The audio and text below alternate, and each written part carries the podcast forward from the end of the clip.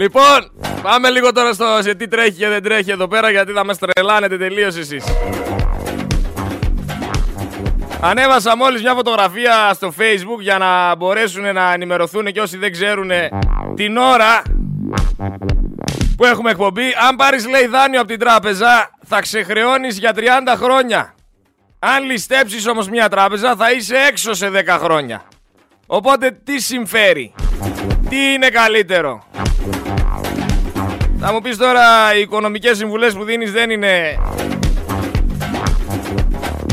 και τόσο φυσιολογικές, αλλά βγάλτε με λάθος. Έχουμε τον Ανδρουλάκη ο οποίος πιστεύει λέει ότι την πρώτη Κυριακή δεν θα έχουμε λέει ούτε Τσίπρα ούτε Μητσοτάκη, θα έχουμε Πασόκ. Τι να τον πεις τώρα αυτό, να για πες μου.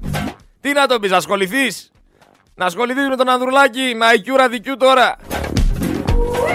Πιστεύει θα κυβερνήσει μόνο με συγκυβέρνηση. Γιατί ξέρετε, το Πασόκ αυτή τη στιγμή είναι η καλύτερη επιλογή για συγκυβέρνηση. Σε όλα, ναι, λέει.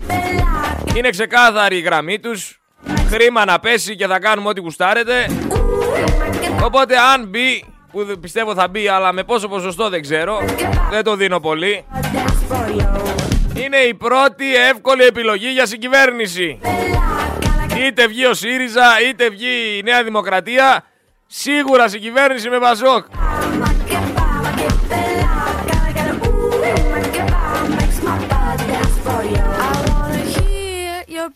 Έχουμε τον Κανάκη, ο οποίος θα πρέπει λέει να δώσουν η Ράδιο Αρβίλα 30.000 ευρώ σε καρκινοπαθή που χλέβασαν τη φωνή του.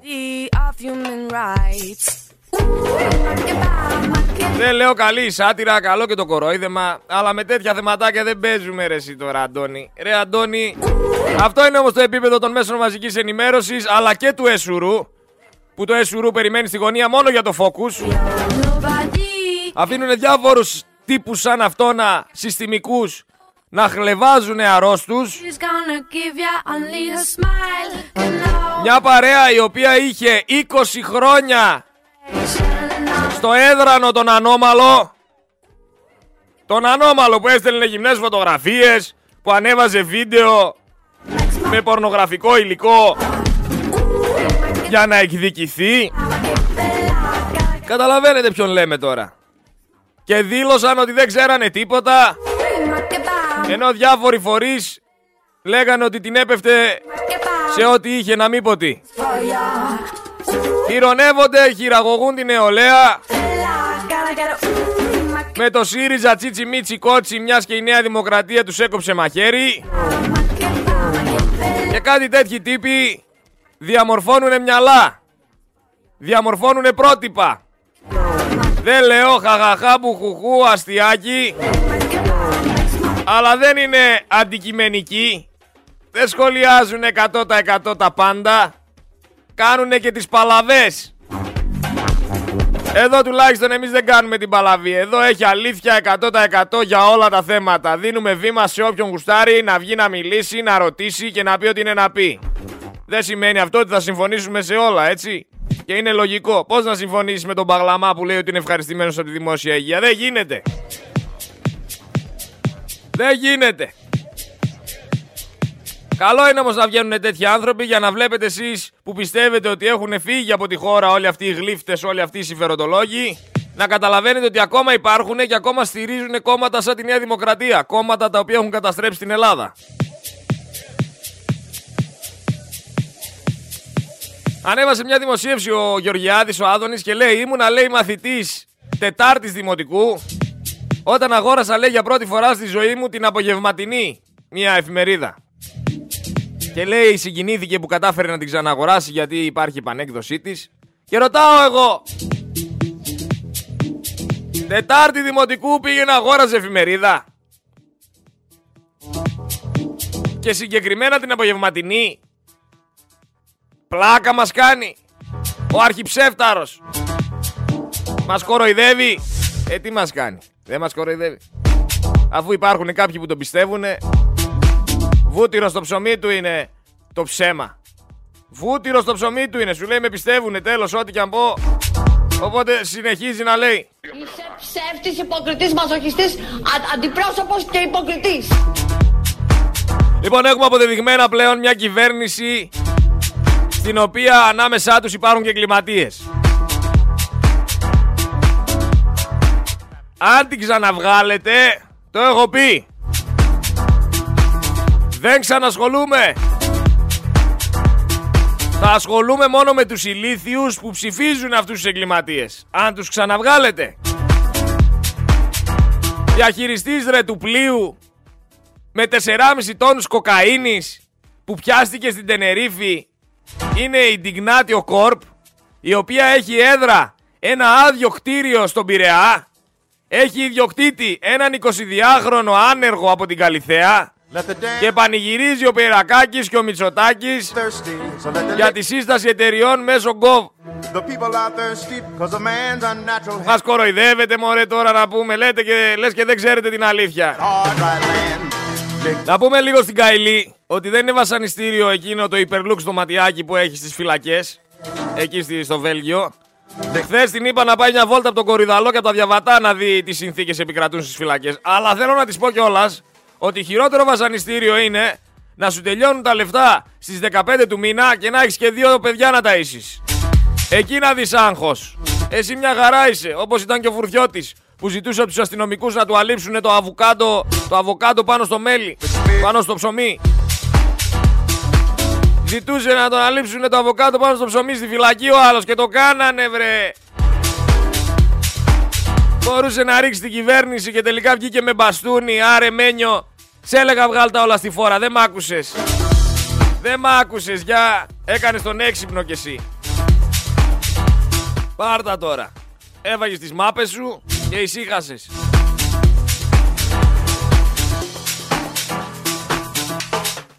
Ο Σεφέρης ξέρετε είχε πει Εάν λέει από συνθέσεις στην Ελλάδα Στο τέλος λέει θα δεις Να σου απομένουν μία ελιά Ένα αμπέλι και ένα καράβι Που σημαίνει ότι με άλλα τόσα την ξαναφτιάχνεις Δηλαδή πρέπει να φτάσουμε σε σημείο η Ελλάδα να έχει ένα μπέλι, μια ελιά και ένα καράβι; Για να ξεκινήσουμε να την ξαναφτιάχνουμε. Ήρεμα ρωτάω.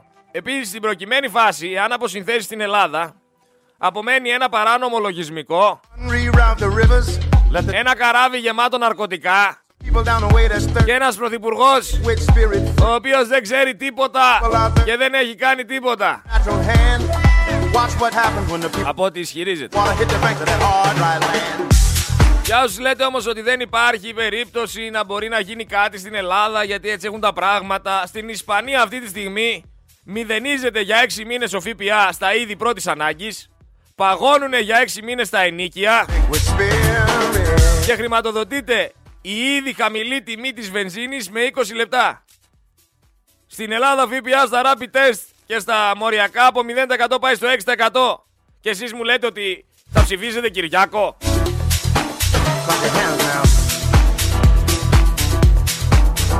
Το πιο αστείο στην όλη κατάσταση είναι ο λογιστής.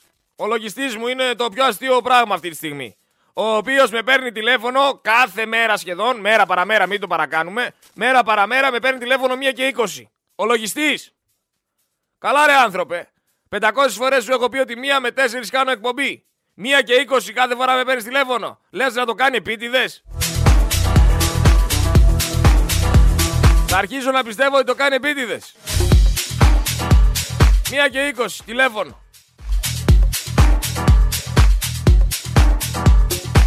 «260 εκατομμύρια λέει θα δώσει σύμφωνα με το BBC η Ελλάδα στην Ουκρανία ενώ η Γαλλία και η Ιταλία από 16 μια ακόμη τεράστια επιτυχία του Μητσοτάκη Παρεμπιπτόντως η ζάχαρη η φθηνότερη στα σούπερ μάρκετ έχει 1,15 και στο καλάθι του νοικοκυριού έχει 1,25. Και εσείς μου λέτε ότι ο Άδωνης είναι εγγύηση. Μόνο εγγύηση δεν είναι. Έχουμε τη χειρότερη κατάταξη παράλληλα σε ταχύτητα ίντερνετ. Είμαστε στη θέση 93. Κάτω από Μπουρκίνα Φάσο και ρωτάω εσάς. Στείλτε μήνυμα στο Viber στο 6907 483 484 Πού βρίσκεται Η χώρα Μπουρκίνα Φάσο; Πού βρίσκεται; Ξέρετε ρε, δεν ξέρετε. Είμαστε στη θέση λίγο πάνω, 93 λίγο πάνω από Νικαράγουα, σε ταχύτητα ίντερνετ και σε κόστος αυτού του σάπιου ίντερνετ είμαστε στη θέση 4. Να πούμε ευχαριστώ στον Πυρακάκη. Ξέρω εγώ. Ακόμα περιμένω μηνυματάκια σας χωρίς να γκουγκλάρετε όμως. Γιατί είστε και πονηροί. Χωρίς να γκουγκλάρετε. Άμα γκουγκλάρετε και εγώ ξέρω που είναι. Και εγώ έτσι έμαθα που είναι βασικά. Μην λέω ψέματα. Το γκουγκλάρα. Μπουρκίνα Φάσο. Χώρα είναι. Αν την ακούτε πρώτη φορά δεν είναι τυχαίο. Πάντως η Μπουρκίνα Φάσο έχει καλύτερο ίντερνετ από την Ελλάδα ρε παιδιά. Η Μπουρκίνα Φάσο. Δηλαδή, αν πας στην Μπουρκίνα Φάσο, μπορεί...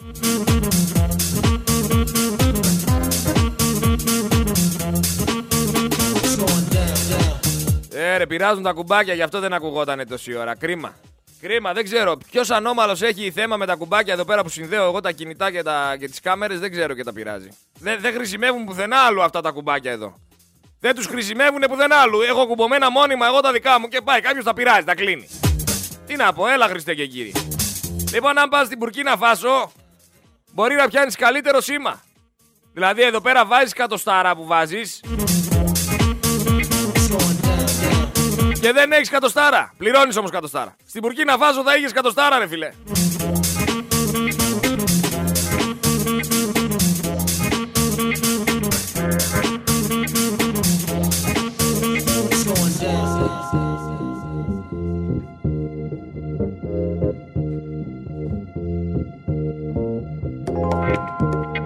Μια σοφή λύση στο πρόβλημα της ακρίβειας πάντως και στο ότι δεν βγαίνει ο μήνας είναι να ξαναψηφίσετε κάτι διαφορετικό. Να μην ξαναψηφίσετε Νέα Δημοκρατία και να ψηφίσετε κάτι διαφορετικό. Εγώ έτσι πιστεύω και έτσι θεωρώ. Άμα εσείς πιστεύετε κάτι διαφορετικό, κάντε το. Στην Ελλάδα πάντως, που δεν υπάρχει καμία δικαιοσύνη, αν πιάσουν έναν πρεζάκια, έναν άρρωστο άνθρωπο, έναν τοξικομανή, έναν χασικλή, έναν κοκάκια με καμιά μικροποσότητα ναρκωτικών, το βγάζουν σε όλες τις σελίδες, μαθαίνουμε εκτός από το όνομά του μέχρι και το ε9 του κατηγορουμένου και τα μέσα μαζικής ενημέρωσης κάνουνε πάρτι. Ακόμα και τις φωτογραφίες τους βγάζουν. Και εδώ πέρα πιάνουνε πλοίο Έλληνα εφοπλιστή με 4,5 τόνους και μαθαίνουμε μόνο το όνομα του δικηγόρου που υπερασπίζεται την συγκεκριμένη υπόθεση. Για να μην έχετε κενά σας τα εξηγώ αυτό, για να δείτε ποιοι είναι πίσω από όλη αυτή την ενημέρωση.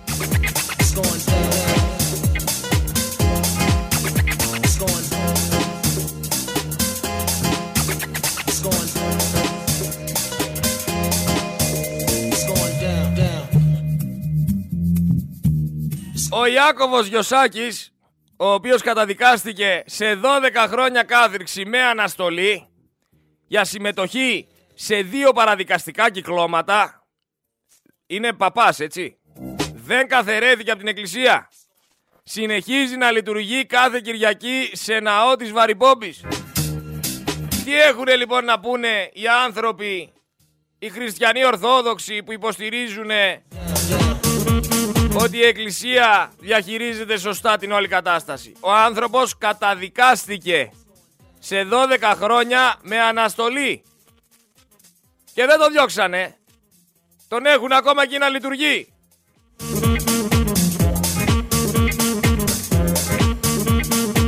Δεν είναι αυτός αμαρτωλός. Ρωτάω ήρεμα. Εγώ αλλιώς τον έχω στο μυαλό μου τον παπά. Δεν ξέρω πώς τον έχετε εσείς. Άμα εσείς θεωρείτε ότι ε, αυτοί οι τύποι με τα μερσεντικά και που, που εμπλέκονται σε παραδικαστικά κυκλώματα και πάει λέγοντας είναι παπάδες, κάνετε πολύ μεγάλο λάθος. Τι μόνο παπάδες δεν είναι. Ο Πρωθυπουργός, ο οποίος πανηγύριζε για τη μεγάλη επένδυση της Microsoft στην Ελλάδα, Και φυσικά όλα τα μέσα μαζικής εξαπάτησης το στηρίζανε. Τώρα που η Microsoft απολύει τους 80 από τους 120 εργαζομένους στην Ελλάδα, δεν μιλάει κανένας. Το ξεχάσαμε το θέμα. Αλλά είπε ότι τα χειρότερα για την ακρίβεια έχουν περάσει. Έτσι δεν είπε; Εν τω μεταξύ το ίδιο είχε πει για την πανδημία. Και μετά από εκείνη τη δήλωση πέθαναν άλλοι τόσοι. Πάμε να ακούσουμε όμως λίγο τι έλεγε και τι δεν έλεγε χθες, γιατί και λάιδισε πάλι. Σύμφωνα με τα επίσημα στοιχεία της ενιαίας ανεξάρτητης αρχής δημοσίων εσόδων, δημοσίων συμβάσεων, η κυβέρνηση... Εν τω μεταξύ θέλω να δώσω συγχαρητήρια στον συγκεκριμένο άνθρωπο για την ερώτηση που τον έκανε. Η ερώτηση που τον έκανε είναι πάρα πολύ σωστή. Φυσικά ο άλλος είναι ο μέση της πολιτικής, ο τριπλαδόρος και δεν απάντησε σε τίποτα, ξέφυγε από την ερώτησή του, αλλά η ερώτηση του συγκεκριμένου, ακούστε την, είναι πάρα πολύ σωστή. Σύμφωνα με τα επίσημα στοιχεία της ενιαίας ανεξάρτητης αρχής δημοσίων εσόδων, δημοσίων συμβάσεων, η κυβέρνηση μέσα σε δυόμιση χρόνια έχει υπογράψει 353.272 απευθείας αναθέσεις με συνολικό κόστος 3,86 ε, δις ευρώ και συνολικά 373.986 απευθείας αναθέσεις και διαδικασίες κλειστού τύπου με κόστος 8,45 δις ευρώ. Οι πολιτικοί σας αντίπαλοι κάνουν λόγο για γαλάζιο πλιάτσικο στο δημόσιο χρήμα. Συμβαδίζουν αυτά τα στοιχεία με τις αρχές της διαφάνειας που προτάσετε. Και επίσης, θυμίζω, ο κύριος Πάτσης έλαβε ένα εκατομμύριο ευρώ με απευθείας αναθέσεις από τα ΕΛΤΑ, ενώ η φερόνιμη ε, επιχείρηση του κυρίου Χιμάρα έλαβε εκατοντάδες χιλιάδες ευρώ από δημόσιους φορείς. Έχουν επιστραφεί ή θα επιστραφούν αυτά τα λεφτά στο δημόσιο; Ευχαριστώ. Δεν έχω ε, την ίδια εικόνα για τα στοιχεία τα οποία ε, αναφέρεστε για τις απευθείας αναθέσεις. Νομίζω ότι το Υπουργείο έχει παρουσιάσει αναλυτικά ε, την έκταση των απευθείας αναθέσεων ε, όπως προκύπτουν από τα επίσημα στοιχεία. Όμως, θέλω να είμαι ειλικρινής μαζί σας. Αν πιστεύει κανείς πραγματικά την δύσκολη περίοδο που καλούμαστε να διαχειριστούμε ε, την κρίση του κορονοϊού, ότι μπορούσαμε να επιλέξουμε οποιοδήποτε άλλο δρόμο πέραν των απευθείας αναθέσεων, να το πει. Για οποιαδήποτε άλλη κυβέρνηση, οποιαδήποτε άλλη χώρα του κόσμου να έκανε το ίδιο πράγμα. Α είμαστε λοιπόν εδώ πέρα ε, ρεαλιστές και ε, νομίζω και έντιμοι μεταξύ μας στο τι ακριβώς έγινε τότε. Από εκεί και πέρα. Εγώ δεν λέω ότι όλα ε, ε, γίνονται πάντα με τον, με τον πιο ορθό τρόπο ή ότι υπάρχει απόλυτη διαφάνεια παντού. Γιατί υπάρχουν περιπτώσεις απευθείας αναθέσεων που έπρεπε να ακολουθούν, να ακολουθηθούν διαγωνιστικέ διαδικασίες. Προφανώς και αυτό είναι κάτι το οποίο πρέπει να ερευνηθεί. Και όπως ξέρετε, και Ζαγόπουλο ποτέ δεν ε, ήμουνα. Ε, ε, ε, ποτέ δεν είχα δυσκολία να απαντώ ευθέως ε, σε όλα τα ερωτήματα και να δέχομαι και την κριτική του πολιτικού αντιπάλου. Γιατί θεωρώ ότι αυτή είναι η, η, η, η δουλειά μας, ε, ε, να, να απαντάμε και κυρίως να βγαίνουμε μπροστά όταν υπάρχει δυσκολία. Θέλω να θυμίσω ότι όταν πρόκειψε ε, το θέμα των, των υπουργών, την επόμενη μέρα βγήκε και αναδήλωση. Το κύριο Τσίπρα ακόμα τον ψάχνουμε να μας μιλήσει για όλα αυτά που ακούγονται ε, στο ειδικό δικαστήριο με τις βαλίτσες με τα λεφτά τα οποία φαίνεται ότι κατέληγαν ε, στα, ε, στα ταμεία του, του ΣΥΡΙΖΑ. Άρα, αν υπάρχουν ζητήματα εδώ πέρα, είμαστε να τα ε, απαντήσουμε. Οι απευθείας αναθέσεις πρέπει να είναι μια εξαίρεση στη διαδικασία. Θέλουμε γρήγορες και αποτελεσματικές δημόσιες διαδικασίες ώστε να μπορεί το δημόσιο να προμηθεύεται ε, πάντα ε, στην καλύτερη δυνατή τιμή και με τη μέγιστη δυνατή διαφάνεια. Ε, αλλά δεν νομίζω ότι υπήρξε ε, καμία χώρα ε, η οποία ε, να μην προχώρησε σε τέτοιες διαδικασίες όταν χρειαζόταν εμβόλια, μάσκες ε, ή οτιδήποτε άλλο χρειαζόμασταν εκείνη τη στιγμή ε, επιγόντως και έπρεπε να τα έχουμε χθες και, και όχι αύριο. Και τα είχαμε ε, τελικά. Εξού και Τον ακούσατε. Τριπλαδόρος. Τριπλαδόρος. Ο ίδιος άνθρωπος ο οποίος ε, είπε ότι δεν πιστεύει στην επιδοματική, επιδοματική πολιτική έχει φέρει το Fuel Pass, το Energy Pass, το Food Pass, το COVID Pass, το Market Pass, το Πού Pass. Γιατί και το Πού Pass έφερε. Θυμάστε που στέλνατε μηνυματάκι. Πάμε λίγο όμως να ακούσουμε τι λέει από παλαιότερη συνέντευξη. ΣΥΡΙΖΑ. Θα επιμένω όμως να μιλάω και να αντιπαραβάλω μια πολιτική που παγιδεύει τους ανθρώπους σε μια φτώχεια διαρκείας με μια πολιτική ευκαιριών που τους δίνει τη δυνατότητα να ξεφύγουν από τη φτώχεια. Διότι το ζήτημα σήμερα δεν είναι να κρατάμε ανθρώπους εξαρτημένους από επιδόματα. Αυτή είναι μια πολιτική η οποία ανακυκλώνει τη φτώχεια στην ελληνική κοινωνία. Δεν λύνει πραγματικά προβλήματα. Και θα πρέπει επίσης να μιλήσουμε με ειλικρίνεια για το πού βρίσκεται σήμερα η ακραία φτώχεια στην πατρίδα μας. Δεν είναι μόνο οι συνταξιούχοι αυτοί οι οποίοι υποφέρουν. Είναι πρωτίστως οι μακροχρόνια άνεργοι, είναι τα νοικοκυριά τα οποία δεν έχουν ούτε ένα μέλος τα οποία εργάζονται. Γι' αυτά δεν έχει να πει κουβέντα ο κ. Τσίπρας. Διότι στο πρόγραμμά του η λέξη επενδύσεις, η λέξη δουλειές απλά απουσιάζει. Ο κ. Τσίπρας το μόνο το οποίο τον ενδιαφέρει είναι πώς πέντε μέρες πριν τις εκλογές θα δελεάσει ενδεχομένως κάποιους συνταξιούχους για να τον ψηφίσουν, αλλά να σας πω και μια ενδιαφέρουσα ιστορία που μου ε, συνέβη χθες στην, ε, στην Παιανία. Με πλησίασε ένας ε, συνταξιούχος. Ε, ε, τον ρώτησα πώς σου φάνηκε ε, το πακέτο του κύριου Τσίπρα. Μου λέει, ε, βεβαίως λέει, καλοδεχούμενο. αλλά αν τον είχα μπροστά μου θα του έλεγα έβγε και φεύγε. Αυτό είναι και το χιουμοράκι του. Ο άνθρωπος ε, που είπε τώρα ότι είναι cringe και μίντ και σοβαρότητα μηδέν. Σοβαρότητα μηδέν. Επίσης έχω άλλη μια ακόμα, ακόμα μια ερώτηση. Για ποιο λόγο δεν δώσανε βήμα, δεν, δεν αφήσανε ξένα μέσα να κάνουν ερώτηση στον Πρωθυπουργό. Δεν αφήσανε κανένα ξένο μέσο να κάνει ερώτηση. Και στη συγκεκριμένη φάση κάποιος πετάγεται και λέει στα ξένα μέσα, κύριε Οικονόμου, δεν θα δώσετε ερώτηση. Και σηκώνεται να φύγει. Κύριε Οικονόμου, για τα ξένα μέσα δεν υπάρχει ερώτηση. Σηκώθηκε να φύγει. Ακούνε ξένα μέσα και βγάζουνε, σπηριά βγάζουνε. Σου λέει κάτσε αυτοί δεν ελέγχονται από εμάς. Άμα ρωτήσουν τίποτα δεν θα ξέρουμε τι να πούμε. Έχουμε ακόμα μια μεγάλη ανατροπή. Οι αναδρομικές αυξήσεις που θα έβλεπαν οι συνταξιούχοι στις συντάξεις του Ιανουαρίου και στη συνέχεια στις συντάξεις Φεβρουαρίου, μάλλον θα δοθούν με τις συντάξεις Μαρτίου. Εκτός άμα του τις δώσουν προεκλογικά με τις συντάξεις Απριλίου. Πάρτε τα όλα μαζί και ψηφίστε μας. Ξέρετε τώρα πώς λειτουργούν τα, τα προεκλογικά. Τα λαδώματα. Ο ανίκανος αυτός άνθρωπος, ο οποίος μοιράζει αισιοδοξία για την οικονομία, δεν λέει την αλήθεια, η οποία αλήθεια είναι πικρή.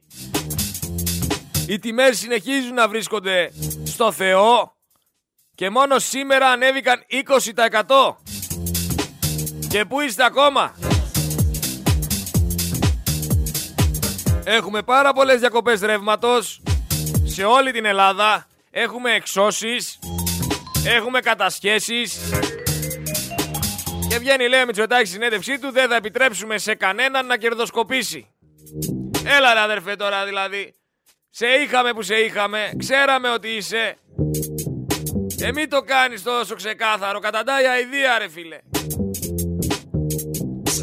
Για την ιστορία και μόνο όμως, η κυβέρνηση Μητσοτάκη, τον ακούσατε τον άνθρωπο, έχει υπογράψει 373.000 απευθείας αναθέσεις με κόστος 8,5 δις ευρώ. Υπάρχει μεγαλύτερο πλιάτσικο. 8,5 δις ευρώ δεν διανοούστε πόσα είναι. Δεν διανοείστε. Θα σας ρωτήσω κάτι άλλο όμως. Για να, να σας δώσω λίγη τροφή για σκέψη. Είπε ο Πρωθυπουργός ότι ε, εν μέσω πανδημίας λέει δεν υπήρχε άλλος τρόπος λέει, να αποκτήσουμε λεφτά. Για να κάνουμε ό,τι κάναμε. Τι κάνατε έπρεπε να το ρωτήσει στη συνέχεια ο δημοσιογράφος αν και δεν πιστεύω ότι του δόθηκε βήμα. Και τι τα κάνατε αυτά τα 8,5 δις ευρώ για την πανδημία ρε αδερφέ; Τι τα κάνατε 8,5 δις ευρώ που τα χρειαστήκατε για την πανδημία; Θα πάει λέει τώρα και στην Ιαπωνία. Δεν τους έφτανε εκεί που είχαν Χειροσύμα και Ναγκασάκι, θα έχουν και το Μητσοτάκι τώρα. Πραγματικά ανούσιες συνεντεύξεις, λες και είναι κονσέρβα, γραμμένες, γεμάτες ψέμα, αρλούμπες κυριολεκτικές σε προστατευόμενο περιβάλλον, φυσικά με τις πλάτες της λίστας Πέτσα. Ξέρετε, καρτελάκια τη συνέντευξη του Πρωθυπουργού παίρνουν οι δικοί του. Να, εδώ κάτι ραδιοφωνάκια της πόλης, οι οποίοι όχι απλά χαίρονται που έχουν καρτελάκια τη συνέντευξή του, σε οργασμό έρχονται από τη χαρά τους που τους επέλεξε σαν δικούς του ανθρώπους να κάνουν συγκεκριμένες ερωτήσεις γραμμένες. Αλλά έτσι είναι, όταν ψοφάς να βάζεις από την πίτα, έτσι είναι. Ξεπουλημένοι, συνένοχοι όλοι. Γλύφτες. Δεν, τρέπετε, δεν τρέπονται λιγάκι που αύριο μεθαύριο τα παιδιά τους εδώ πέρα δεν θα έχουν μέλλον. Δεν θα έχουν ψωμί να φάνε, ρε, θα φεύγουν όλοι στο εξωτερικό. Θα μείνουν εδώ μόνο όσοι έρχονται από τα σύνορα. Οι παράνομοι από τα σύνορα θα μείνουν μόνο, ρε, και δεν τρέπονται. Συνεχίζουν να γλύφουνε. Πόσο πιο παρτάκιας είσαι, ρε φίλε, όταν δεν σκέφτεσαι το μέλλον του παιδιού σου; Πόσο πιο παρτάκες να υπάρξει; Για το σκάνδαλο Σπυράκη μάθατε τίποτα; Έγινε τίποτα. Δεν άνοιξε ρουθούνη. Άφησε επίσης ανοιχτό και το ενδεχόμενο αποκλιμάκωση στον τιμόνο Μητσοτάκης. Σε περίπτωση όμως λέει που επανεκλεγεί. Άρα όχι μόνο δεσμεύεται ότι δεν θα κάνει ό,τι είπε ότι θα κάνει, αλλά εκβιάζει και την ψήφο. Τι σημαίνει αυτό; Δεν πρόκειται να πέσουν οι τιμές σου λέει, αρκεί να ξαναβγώ εγώ μια τετραετία για να τις ρίξω. Γι' αυτό το λόγο λοιπόν, επειδή δεν δεχόμαστε απειλές, τους μαυρίζουμε. Και αυτόνα και τον ΣΥΡΙΖΑ και το ΠΑΣΟΚ. Τέλος οι απειλές, τέλος ο εκφοβισμός, τέλος όλη αυτή η άθλια κατάσταση. Φτάνει τόσο ρε εσείς. Φτάνει τόσο. Ακόμα τα ίδια παραμύθια τρώτε. Πόσο χρονών έχετε φτάσει. Πραγματικά απορώ. Μας λέει ότι πάει περίφημα η οικονομία, έχουμε ανάπτυξη, όλα πάνε τέλεια, αλλά δεν βγαίνει ο μήνας. Ποιος φταίει που δεν βγαίνει ο μήνας, εγώ φταίω; Όταν με δίνει ο άλλος 713 ευρώ. Και παράλληλα βγαίνει να κάνει συνέντευξη με στιμένες ερωτήσεις, δεν δίνει βήμα σε ξένα μέσα, δεν δίνει βήμα σε κανέναν. Άμα βάλουμε εμείς σαν ραδιόφωνο ένα δημοσιογράφο να θέλει να πάει στη συνέντευξη τύπου Μητσοτάκη, πιστεύετε θα πούνε ναι; Αφού ξέρουν ότι η ερώτηση που θα κάνει δεν θα το συμφέρει. Θα πούνε ναι εδώ στους φίλους του που πάει κάθε φορά που έρχεται σαν εξοχικό του κάποια ραδιόφωνα. Να στα κανάλια τους, να σε αυτούς θα δώσουν τις ερωτήσεις να πούνε. Και θα ξέρουν και τι ερωτήσεις θα τους δώσουν. Όλα μεταξύ τους βαλτά και στημένα. Αυτή, αυτή είναι η κατάσταση. Πώς θα στριμωχτεί λοιπόν ο Πρωθυπουργός; Δεν στριμώχνεται αφού ο κύκλος που μιλάει είναι όλος δικός του. Για την ιστορία όμως και μόνο, σας ξαναλέω, είπε ότι τα χειρότερα με τις ανατιμήσεις έχουν περάσει. Και αναμένονται ανατιμήσεις 11% έως 40% σε 400 προϊόντα για το μήνα Φεβρουάριο. Ε, ποιον κοροϊδεύει; Βγαίνω εγώ μετά, λέω ότι είναι πολιτικός απαταιώνας και μου λέτε όχι μη. Τι όχι μη, μα είναι η αλήθεια. Έχουν απαξιώσει τη δημόσια υγεία. Όλα θέλουν να τα κάνουν ιδιωτικά όπως κάναν και τη ΔΕΗ. Δεν υπάρχουν εργατικά δικαιώματα. Εκπαίδευση έχουν μόνο όσοι έχουν λεφτά. Και φτώχεια παντού. Πείνα παντού. Και ακόμα που είστε. Ακόμα δεν έκανε καλά κρύα. Για καθίστε να, κάνουν, να κάνει κανένα καλό κρύο. Να δούμε εκεί τι θα γίνει στην Ελλάδα.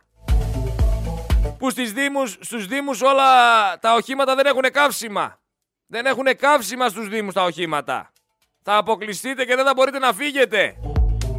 Το ίδιο ισχύει για τη θέρμανση στους Δήμους. Ποιος φταίει γι' αυτό, εγώ φταίω; Εγώ μια χαρά δημοτικά τέλη πληρώνω. Μια χαρά τα πληρώνω. Πού πάνε τα λεφτά δεν ξέρω. Άμα δεν είχαμε το 2022 στήσιμο της αγοράς υπέρ των λόμπι της ενέργειας, τότε τι είχαμε; Άμα δεν είναι το 2023 ένα έτος οικονομικού τρόμου στα σούπερ μάρκετ και στο τι θα φάει ο Έλληνας, τι είναι; Και δεν ανακοινώνεις βρε καραγκιόζι εκλογές. Μα έχει φτάσει σίγουρα στο 20% και κάτω θα σου έλεγα εγώ. Επίσης πού είναι ρε οι αριστεροί επαναστάτες; Εγώ θυμάμαι την Κανέλη με φρατζόλες στη Βουλή να μιλάει για ακρίβεια. Το 2017. Ο πληθωρισμός τότε ήταν 1%.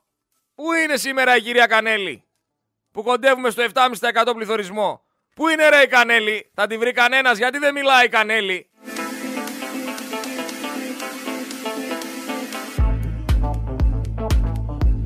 Είναι ρε η επαναστάτρια με την τσάντα τη Λουί Βιτό; Πού είναι;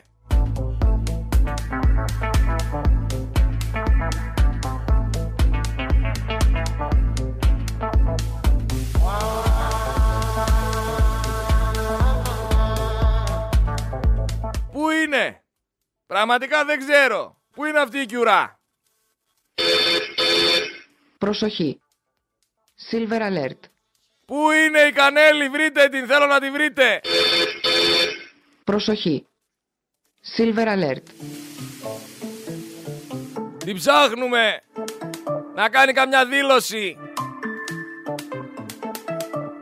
Η αριστερή η οποία κυκλοφορούσε με τα λούσα. Με τσάντες που κάνουν 1000 και 1500 ευρώ. Που σας κουνούσε το δάχτυλο. Που σας, σας το έπαιζε επαναστάτρια. Πού είναι ρε επαναστάτρια. Πού είναι; Και όλοι αυτοί οι επαναστάτες που σας κουνούσαν το χέρι και σας πουλούσαν φούμαρα. Πού είναι; Γιατί δεν μιλάνε; Πού είναι οι βρατζόλες ρε Κανέλη; Πώς λέγεται όμως το πολίτευμα της χώρας που ο Πρωθυπουργός της απαγορεύει σε ξένα μέσα ενημέρωσης να του υποβάλουν ερωτήσεις; Ξέρετε πώς λέγεται; Λέγεται Δημοκρατία. Δεν νομίζω.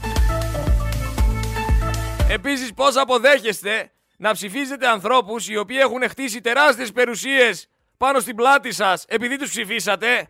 Και εσείς να δυσκολεύεστε να βγάλετε το μήνα. Και να είστε και υπέρ του καπιταλισμού.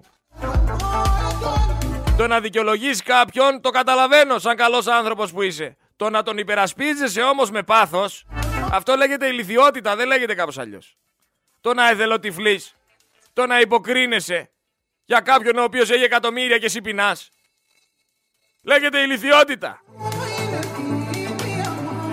Ρε 3,5 χρόνια κυβερνάνε και σας είπανε να μην ανάβετε το φούρνο και το θερμοσύφωνα για οικονομία. 36.000 νεκρούς φτάσαμε. Φτώχεια επικρατεί. 70% όλα πάνω στα σούπερ μάρκετ. Σας είπανε να ξεματιάζετε και να μάθετε για τροσόφια από τις προγιαγιάδες σας γιατί δεν έχει φάρμακα. Άρθρα βγάζανε. Να καπνίσετε, η τιά σας λέγανε, μπας και σωθείτε. Τη φέτα την αγοράζετε με 15 ευρώ και 13,5. Το μοσχάρι 15, το αρνί 15. Η ΔΕΗ 300 και 400 τα 100 πάνω. Και πόσα άλλα που μπορώ να σας πω. Και μου λέτε ότι είστε ευχαριστημένοι. Ε ρε παιδιά εντάξει, κοροϊδευόμαστε. Κοροϊδευόμαστε. Όταν τα βλέπεις όλα ότι είναι τέλεια γύρω σου γιατί έτσι σε συμφέρει, εθελοτυφλείς. Πρέπει να το αποδεχθείς. Άντε να σε πω κάτι. Μπροστά μου μην το παραδέχεσαι. Μπροστά μου έλα να μαλώσουμε. Να μου πεις ναι, ναι, ναι, έχουν δίκιο, είναι οι καλύτεροι. Γιατί σε πιάνει ο εγωισμός σου. Αλλά όταν θα πας σπίτι σου και είσαι μόνος σου. Εσένα προς εσένα λέω ρε νεοδημοκράτη, σημερινέ νεοδημοκράτη. Όταν θα γυρίσεις σπίτι σου, θα κάτσεις στον καναπέ σου και θα είσαι μόνος σπίτι. Γιατί η γυναίκα λείπει, γιατί τα παιδιά είναι σχολείο, ξέρω εγώ τώρα. Είσαι μόνος σπίτι. Τι λες στον εαυτό σου; Ότι όντως η Νέα Δημοκρατία είναι το κόμμα που θα σώσει την Ελλάδα. Το πιστεύεις πραγματικά; Α τον εγωισμό. Καταλαβαίνω ότι έξω δεν μπορείς να το παραδεχθείς γιατί ίσως σε βόλεψε, γιατί ίσως έχεις επωφεληθεί. Μόνος σου όταν είσαι με τον εαυτό σου όμως, τι λες; Ότι ναι, η Νέα Δημοκρατία θα σώσει την Ελλάδα; Αναρωτιέσαι, σκέφτεσαι ή έχεις γίνει τόσο ζώο και δεν σε ενδιαφέρει; Ήρεμα σε ρωτάω. Γιατί εγώ πιστεύω ότι όταν γυρνάς σπίτι σου και είσαι μόνος σου, ξέρεις ότι λες μακακίες. Ξέρεις ότι λες αρλούμπες και υποστηρίζεις ενεργά κάτι το οποίο είναι διεφθαρμένο. Κάτι το οποίο δεν πρόκειται να βοηθήσει τη χώρα. Το ξέρω ότι στο υποσυνείδητό σου υπάρχει η αλήθεια. Και σε αυτή την αλήθεια ελπίζω. Γιατί φίλε μου, γιατί όταν θα πας στην κάλπη δεν σε βλέπει κανένας. Και εκεί στην κάλπη που δεν σε βλέπει κανένας μπορείς να επιλέξεις το σωστό. Μπορείς να μαυρίσεις όλους αυτούς που φέρανε την Ελλάδα εδώ που τη φέρανε. Κατάλαβες; Έξω παίξ το μάγκας. Παίξ το εγωιστής. Υποστήριξε ενεργά το χύψη βουλευτή τον οποίο σε βόλεψε. Υποστήριξε ενεργά το χύψη υπουργό ο οποίος ε, έβαλε τη γυναίκα σου σε μια δουλειά. Για να μην λένε ότι είσαι ξεπουλημένος και ότι δεν εκτιμάς και δεν κάνεις και δεν ράνεις. Γιατί έτσι λειτουργεί το σύστημα στην Ελλάδα. Αλλά όταν θα πας στην κάλπη, ρε αδερφέ, δεν πρέπει να σκεφτείς λίγο το παιδί σου. Δεν πρέπει να σκεφτείς ότι πρέπει να υπάρχει μέλλον σε αυτή τη χώρα και ότι αυτοί οι άνθρωποι ξεπουλάνε τα πάντα, τα κάνουν όλα ιδιωτικά. Δεν μπορείς να καταλάβεις ότι αυτοί οι άνθρωποι ανήκουν σε οικονομικές, σε οικονομικούς κύκλους, σε ελίτ, και θέλουν να βγάζουν μόνο λεφτά. Δεν τους ενδιαφέρει τίποτα. Δεν τους ενδιαφέρει καμία πατρίδα, καμία θρησκεία, καμία οικογένεια, τίποτα. Ούτε ήθη, ούτε έθιμα, ούτε ταυτότητες, τίποτα ρε. Τους ενδιαφέρει μόνο να βγάζουν λεφτά. Εσύ αυτή την Ελλάδα θέλεις. Μια Ελλάδα τεμαχισμένη. Μια Ελλάδα η οποία θα πεινάει. Θες να δεις το γείτονά σου ράκο. Τι θέλεις να καταφέρεις; Δεν μπορώ να καταλάβω. Τι θες να καταφέρεις δηλαδή ψηφίζοντας Νέα Δημοκρατία; Να κάνεις τον Άδωνη πιο πλούσιο; Να σου κουνάει το δάχτυλο και να φοράει παπούτσι 2.000 ευρώ ενώ εσύ δεν έχεις να φας. Τι θες να καταφέρεις, πες μου. Σε ρωτάω όμορφα και ωραία, όταν πας σπίτι σου, δεν έχεις τύψεις. Δεν έχεις τύψεις που είσαι ένας υποκριτής, που εθελοτυφλείς. Τουλάχιστον όταν πας στην κάλπη, κάνε το σωστό. Μην αφήνεις τους ανθρώπους να επηρεάζουν την κρίση σου. Γιατί η κρίση σου μετράει. Και αυτοί οι άνθρωποι δεν αξίζει να είναι εκεί που είναι. Και εσύ τους δίνεις αυτή την ευκαιρία. 400 εκατομμύρια ευρώ χρωστάει το κόμμα, ρε. 1,5 εκατομμύριο χρωστάει ο Μητσοτάκης. 600 χιλιάρικα ο άλλος. Πάρε τώρα να δεις. Είχα τη λίστα. Δεν την έχω μπροστά μου τώρα. Όλοι χρωστάνε από 1,5 εκατομμύριο. Και ξαναλέω εγώ, άνθρωπος που χρωστάει γίνεται να μην τον εκμεταλλεύονται. Μα ρε φίλε, όταν χρωστάς θα έρθει άλλος να σε πει κοίτα φιλέ. Θα κάνεις αυτό και αυτό αλλιώς θα σε κλείσω φυλακή. Απλά είναι τα πράγματα. Είσαι διαχειρίσιμος. Για να μπορέσει κάποιος να ηγηθεί την Ελλάδα δεν πρέπει να χρωστάει τίποτα σε κανέναν. Για να μην του κουνάει κανένα στο δάχτυλο.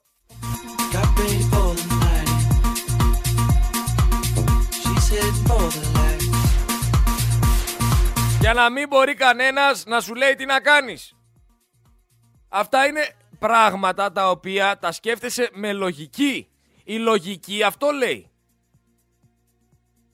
Εσύ ρε Δημοκράτη θεωρείς ότι είσαι λογικός εκεί πέρα έξω. Αλήθεια πες μου. Άμα θεωρείς τον εαυτό σου λογικό, πραγματικά θεωρώ ότι έχεις πρόβλημα αντίληψης.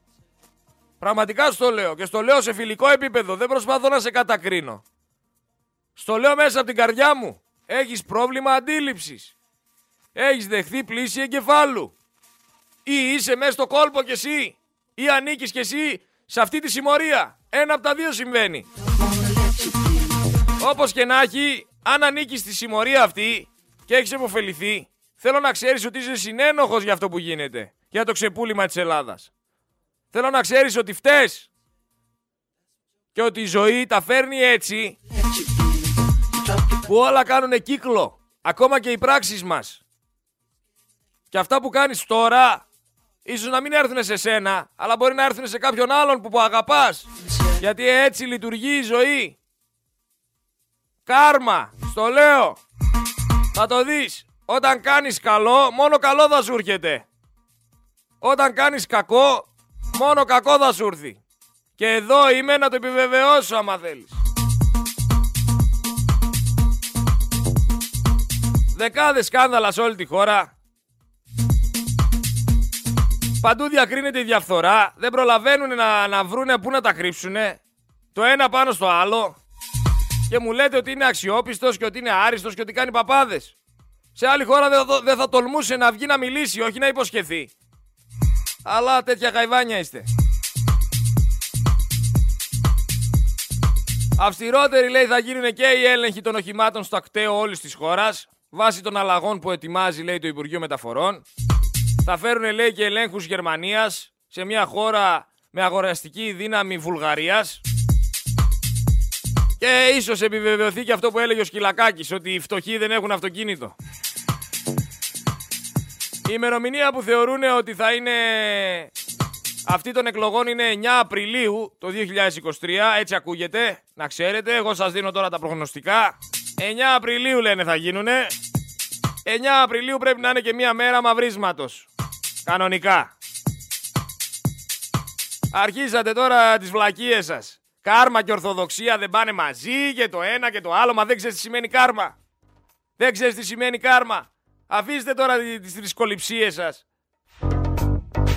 Ένα είναι το νόημα. Είτε το λες κάρμα, είτε το λες κάνει κύκλο η ζωή, είτε το λες όπως το λες. Το ίδιο νόημα έχει. Είτε το πεις πεπρωμένο, είτε το πεις μοίρα. Κατάλαβες τι εννοώ τώρα. Αρχίσατε τις θρησκοληψίες.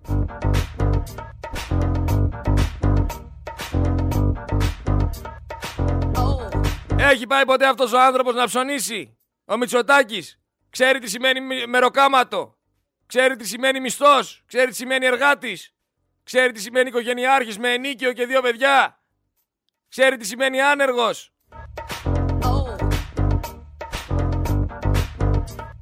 Δεν ξέρει. Δεν ξέρει και αυτό είναι το πρόβλημα. Νέο μισθολόγιο δίνει υπόσχεση για το 2024 για τους δημοσίους υπαλλήλους και κάπως έτσι τους λέει ψηφίστε με και θα τα φάμε μαζί. Αλλά μέσα σε τρεις μήνες δεν θα είναι τίποτα. Εγώ πιστεύω στον ελληνικό λαό, πιστεύω στο υποσυνείδητό τους. Πιστεύω ότι θα, θα πάνε στην κάλπη και θα τους μαυρίσουνε. Γιατί αξίζουνε το μαύρισμα. Τα ιδιωτικοποιούν όλα ρε. Στα χέρια ιδιωτών λέει η ελληνική αεροπορική βιομηχανία. Την έδωσε χάρισμα ο Άδωνης. Και παράλληλα όλα τα σκάνδαλα αναβολή στην αναβολή. Έκτη αναβολή σήμερα της δίκης των αδελφών Ψωμιάδη. 4 εκατομμύρια ζημιά στο δημόσιο.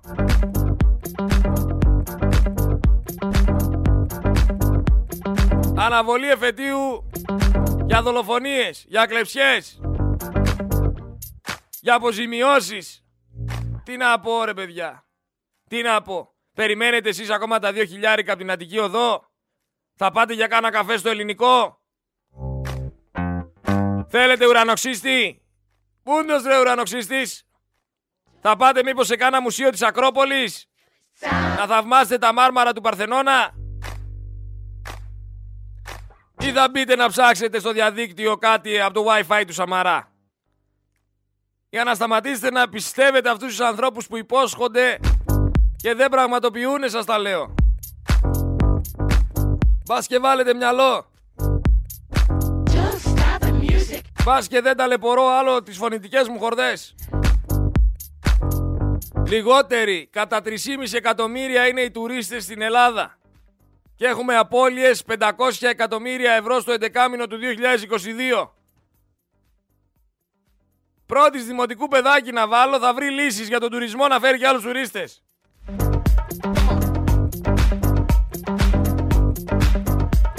Ο καθένας όμως σε αυτή τη χώρα κάνει ό,τι γουστάρει, όλα ανεξέλεγκτα. Στη χώρα που πιο εύκολα παίρνει τηλέφωνο την αστυνομία κάποιος που σκότωσε τη γυναίκα του παρά το θύμα κακοποίησης. Στη χώρα που σπάνε πεζοδρόμια τα οποία φτιάξανε πριν 3-4 χρόνια για να τα ξαναφτιάξουν και να ξανατσεπώσουν λεφτά από το δημόσιο έργο. Δεν έχουν που να τα βάλουν τα λεφτά, δεν ξέρουν τι να κάνουν και σπάνε τα ήδη υπάρχοντα πεζοδρόμια. Να χτίσουν κι άλλα. Λες και αυτά τα λεφτά δεν μπορούν να απορροφηθούν σε, σε προβλήματα που έχουμε. Αυτή είναι η Ελλάδα ρε, τι περιμένετε; Τι περιμένετε;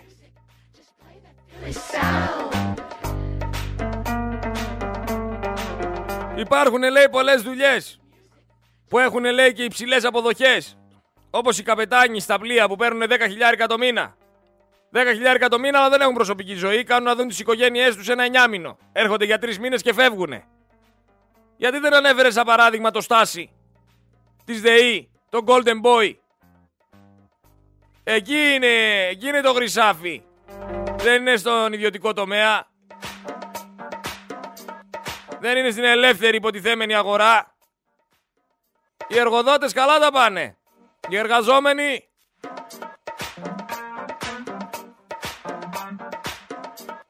παρουσιάζουν παράλληλα και με έξυπνο τρόπο την ανεργία μισή από ό,τι είναι με όλα αυτά τα εργαλεία του τελευταίου νόμου.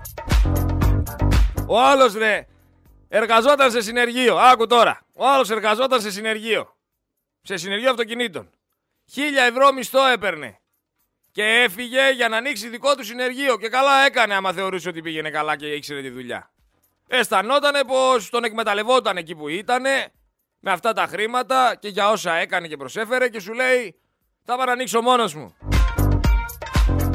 Πήγε άνοιξε και ψάχνει τώρα υπάλληλο για το δικό του συνεργείο με 800 ευρώ μισθό. Και εσείς μου λέτε φταίει ο πόλεμος και ο παγκόσμιος πληθωρισμός. Μα ο ένας κοιτάει να εκμεταλλευτεί τον άλλον. Έτσι κυλάει το πράγμα. Τον ενοχλούσε που έπαιρνε χίλια, ένιωθε ότι τον κοροϊδεύουνε και τώρα ψάχνει για το δικό του συνεργείο με 800 τον άλλο να τον βάλει. Το χειρότερο είδος ρατσιστή είναι αυτό που μισεί την ίδια του τη ράτσα. Πάρτε το πρέφα, καταλάβετε το. Όταν το συνειδητοποιήσετε ξαναμιλάμε.